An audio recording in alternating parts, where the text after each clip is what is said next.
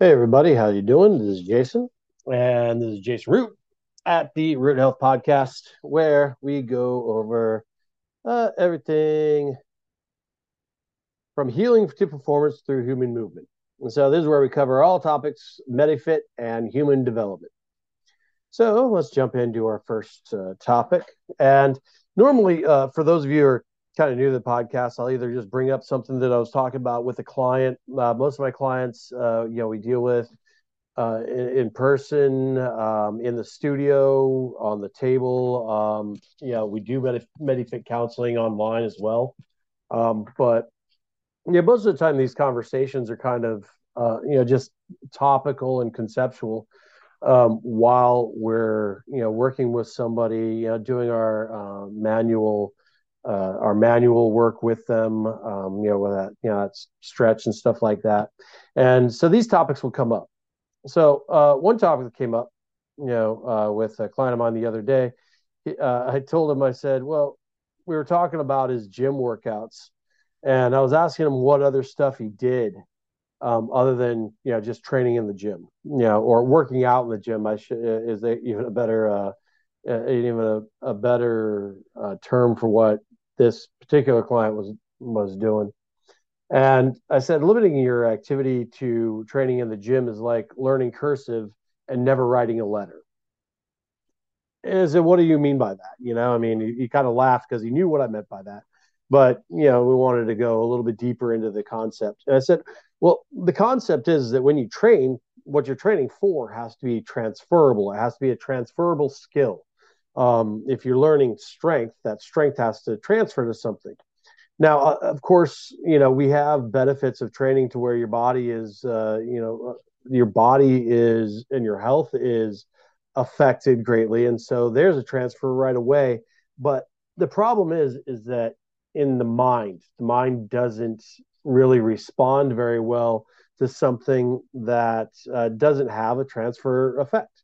You know, so you know, if you were a construction worker and you went and worked out after work, you know, the next day or the next week or the next month, you'd see that your body is getting stronger and feels better, and you know, you got less injuries and things of that nature. So the gym effect is much, you know, is much uh, greater to your brain than um, if you were to just uh, be, let's say, you know, a computer programmer you know, maybe you're a software engineer and you sit in a desk all day long. Well, then you go to the gym and it's like, well, what's the gym really doing for me? You know, so if you don't take what you're doing in the gym and make it transferable to what you're doing outside of the gym, then you know that can, you know, that uh, is just not going to affect you know your feedback mechanism mentally as well as um, you know as well as we'd like. Somewhat akin to you know if you're sitting there, you know, learning cursive and practicing in a notepad on your own, you know, but never wrote anybody a letter. You know, at some point you go, hey, why am I doing this? So that's what I meant by that. And uh, he thought it was a cool, uh, a pretty cool little topic. And he told me that uh, something good to bring up on the podcast here. So, all right. So, all right. So, our second topic. Um, yeah, this is another one we we're talking with a client about and uh, not training your body is uh, like yeah so this this was a client who wasn't training at all you know so everything we're doing with this person is for to to basically try to keep them mobile so that um, they're not in pain all the time. Excuse me. So it's to keep them mobile so they're not in pain all the time so that you know they're not sitting in their desk and going ah my back hurts you know, or that when they get up in the morning, they're, you know, everything doesn't hurt. So there's there's no transfer effects because they're not training at all. They're what we would uh, call detrained when we talk about, uh, you know, or untrained. Um, untrained means that you've never trained before.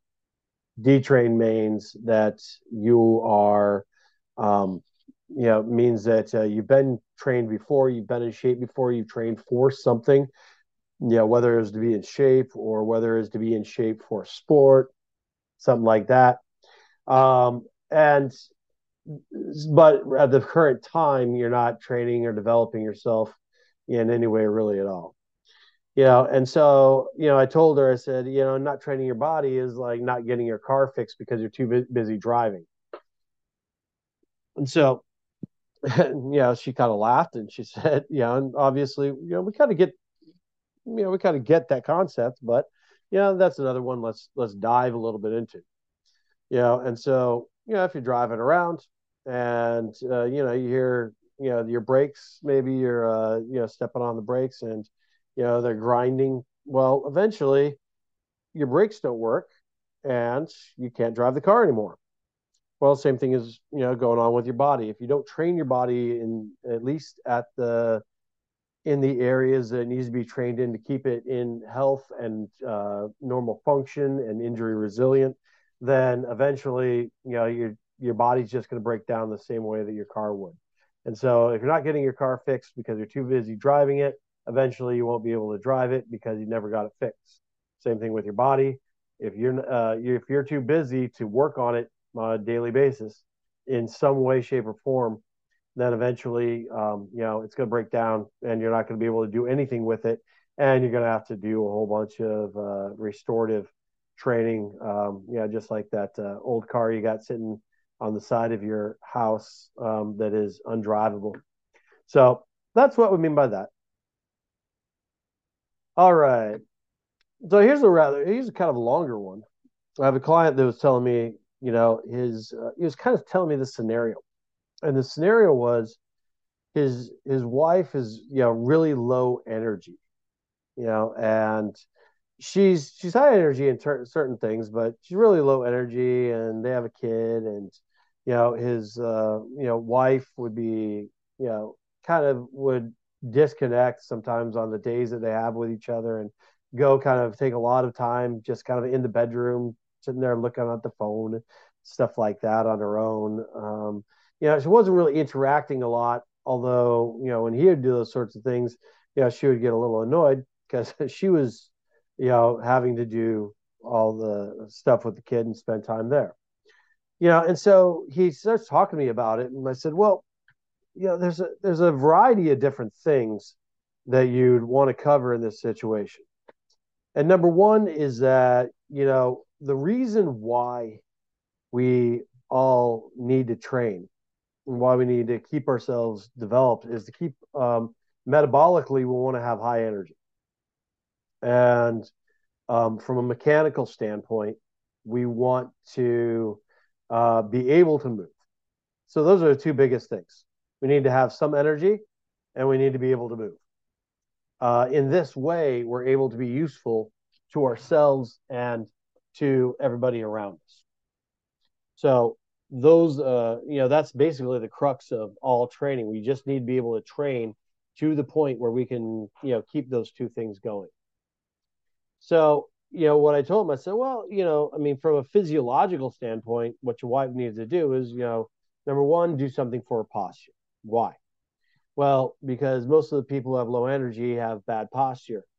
Why does that matter um, well, because when you have bad posture, especially with the upper body, the rib cage ends up being tilted forward, and that compresses the diaphragm. Compressing the diaphragm has a feedback mechanism through your, uh, you know, through your uh, your uh, vagus nerve, and your vagus nerve is responsible for, um, you know, what we call interoception interoception is the way that your body feels. Uh, so interoception, well, let's go that, over that a little bit. Exteroception is our five senses. You know, it's touch uh, or feel. Um, it's your eyesight. It's your hearing. It's your smell. Um, and so you get that. Interoception is the feelings on inside of your body.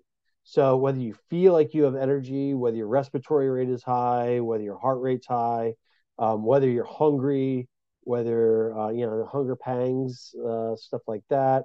Um, baroreception, um, which is kind of how you sense pressure, uh, proprioception, which is where your body is in space. You know, all those sorts of things. And so, if you're compressing the diaphragm, you know, due to due to your posture, then immediately it's going to make you feel low energy. And then that affects everything else. Basically, creates a cascade. So no matter what else you got going on, get to that posture. Uh, number two, nutrition. So nutrition affects everything. So um, you know, it's another one of those things that affects everything. I tell everybody that they need to start off with nutrition, posture, and then the third thing we'll get to is just normal um, metabolic training. But you know, so you need to get to your nutrition. Make sure you're eating the foods that don't drag you down. I found, uh, you know, carbohydrates. Uh, typically, your, you know, more, uh, you know, processed carbohydrates and stuff like that. They typically uh, have that effect on me. Uh, it's not necessarily the same for every everybody else out there, but I said so from physiological standpoint. Start off with posture, then you get to nutrition and tackle that, and then you want to tackle, uh, you know, you want to tackle the um, you know, just getting active, you know, being able to do walks every day. Um, your 10,000 steps, that sort of thing. 10,000 is a really good measure, give or take. I mean, it could, you know, if you're at 2,000 right now, then 6,000 is great. Um, you know, you don't need to be necessarily at uh, 10,000. It's just a really good uh, number. For those of you don't know how the number was come up with, yes, it was come up with. You know, it was the per- the company that came up with it in the first place was a was a um, a uh, Japanese stepometer company, and uh, but it's been proven to be correct. Um, you know, from a lot of study ever since that uh, stepometer company came out with that number. So, um, just because it was uh, derived originally for the process uh, for the purpose of marketing doesn't mean that it's not a good number. So that's a good rule of thumb. Um, and physiologically, you want to try to hit somewhere in that ballpark. So those are the three physiological things: posture, uh, posture mechanics, uh, your nutrition, and just moving. You know, getting your ten thousand steps or the equivalent in some sort of movement. Could be swimming, could be you know anything like that. But then you have to look at the second half of it, and that's where the psychological or behavioral part and that is going to be the part where this uh, you know gentleman is having a you know is going to have a, a, little bit more of an issue because we follow what's called the readiness to change model. So that's where a person with an addiction of any kind and you know a lot all of us have addictions. We have addictions to you know carbohydrates or sugar or caffeine or alcohol or sloth you know and so just not moving and this is being in a certain state. You know, addiction is just being in a certain state. So if you're not ready to change that state, you know, then you know you're going to want to see what you can do with that person to plant the seeds without trying to force them into that you know that next level of their ability to get to the point where they're ready to change behavior patterns in order to employ the things that we talked about physiologically. So, um, you know, that's where, you know, I tell, you know, anybody who finds this to be, um, you know, to be analogous to maybe something they're experiencing with a, you know, family member, a friend, or something like that, that, you know, you never want to push them, you know, you never want to, you know, tell them that they're bad or they're doing wrong or anything like that. Um, although you might, uh, you know, maybe mention to them how it's affecting you. But, you know, other than that, you know that it's uh you know that you might want to go ahead and google readiness to change and i'll show you the i think there's four stages or five stages something like that you know and they just might not be ready to get to that point to start employing action. Or they might be ready to employ action so you know they just haven't gotten to the point of actually doing it yet. Yeah so you can start you know planting the seeds or you know giving them uh you know things to do or doing it with them you know there's all sorts of things that yeah you're gonna have to figure out for your own life on that. All right and so let's see the next one is oh i hadn't written that one down. So the next one is uh, due diligence. So we'll go ahead and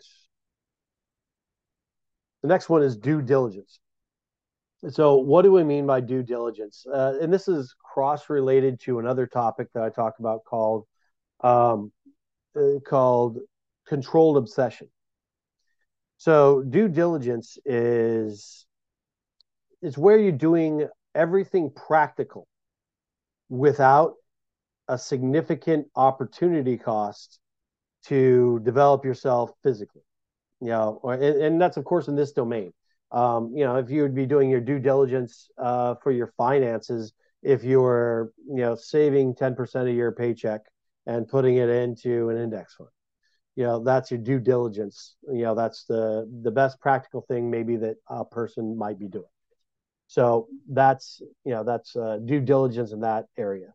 Your due diligence for um, for the physical area, maybe just hitting those three domains of physicality that I talked about in the last scenario.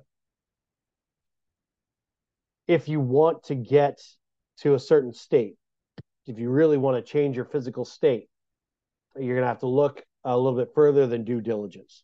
And you're going to have to look at, you know, really, well, you know, what's your goal? How are you going to get there? You know, you're going to have to have a controlled obsession about getting there. And then when you get there, maintenance is going to start employing due diligence. Now, what do we mean by controlled obsession? Well, you know, if you ever uh, watch any of these super performers and stuff like that, these guys are obsessive. I mean, they get into it and they're they're they're putting their time in. But there's inherently what we call an opportunity cost of that. There's something else. There's some other domain that has to be given up. A lot of them, you know, you hear this, you know, get up at you know 4 a.m. or 3 a.m. and do your workouts. Well, you know, hey man, you know, a good part of being able to be physically healthy is you know getting your rest and recuperation. So if you're giving giving up your rest and recuperation in order to you know be able to get into work that needs to be done then you know there's an opportunity cost and the balance gets you know tilted for you know for a lot of us other folks out there that might not have the same scenario as those super performers. So uh, that's why i say always say controlled obsession meaning that you're going to control the obsession enough to get to where you need to be but with respect to what that opportunity cost is. Uh, and then again, that opportunity cost could be time with your kids. It could be your recuperative time. It could be discipline. It could be like like if you're trying to put discipline in on your diet um, and your nutrition, but you're also trying to put discipline in on you know how many workouts you can get done per week. Plus, you're trying to put discipline in on meditation and all that. One of those things might end up having to give. You know, everybody's got jobs. You know, stuff like that. And so you know you have to have a controlled obsession. But if you're uh, you know end up having an obsession where all you do is work out all day you know in order to get to a certain state you know then you know and everything else falls apart then you know what are you working out for? So that's where uh, due diligence and controlled obsession you know kind of meet and connect all right folks well uh, those are our topics for this week thanks a lot and i hope to uh, yeah, I hope to talk to you soon. If you need to get a hold of me, then uh, you know go to rh2, uh, the number two ps.com, and um, you know my contact information is there. You can call me, email me, you know whatever you need. Um, look forward to talking with you. Thanks.